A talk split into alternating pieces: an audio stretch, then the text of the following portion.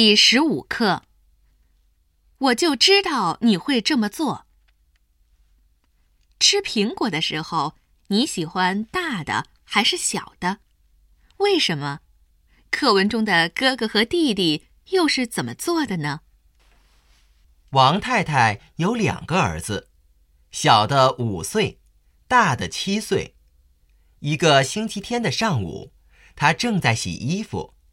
小儿子走过来说：“妈妈，我想吃糖。”王太太想了想，说：“糖吃多了对牙不好，吃苹果吧，一个给哥哥。”说完，给他两个苹果。这两个苹果，一个大，一个小。小儿子把小的给了哥哥，大的留给了自己。哥哥看到弟弟的苹果大。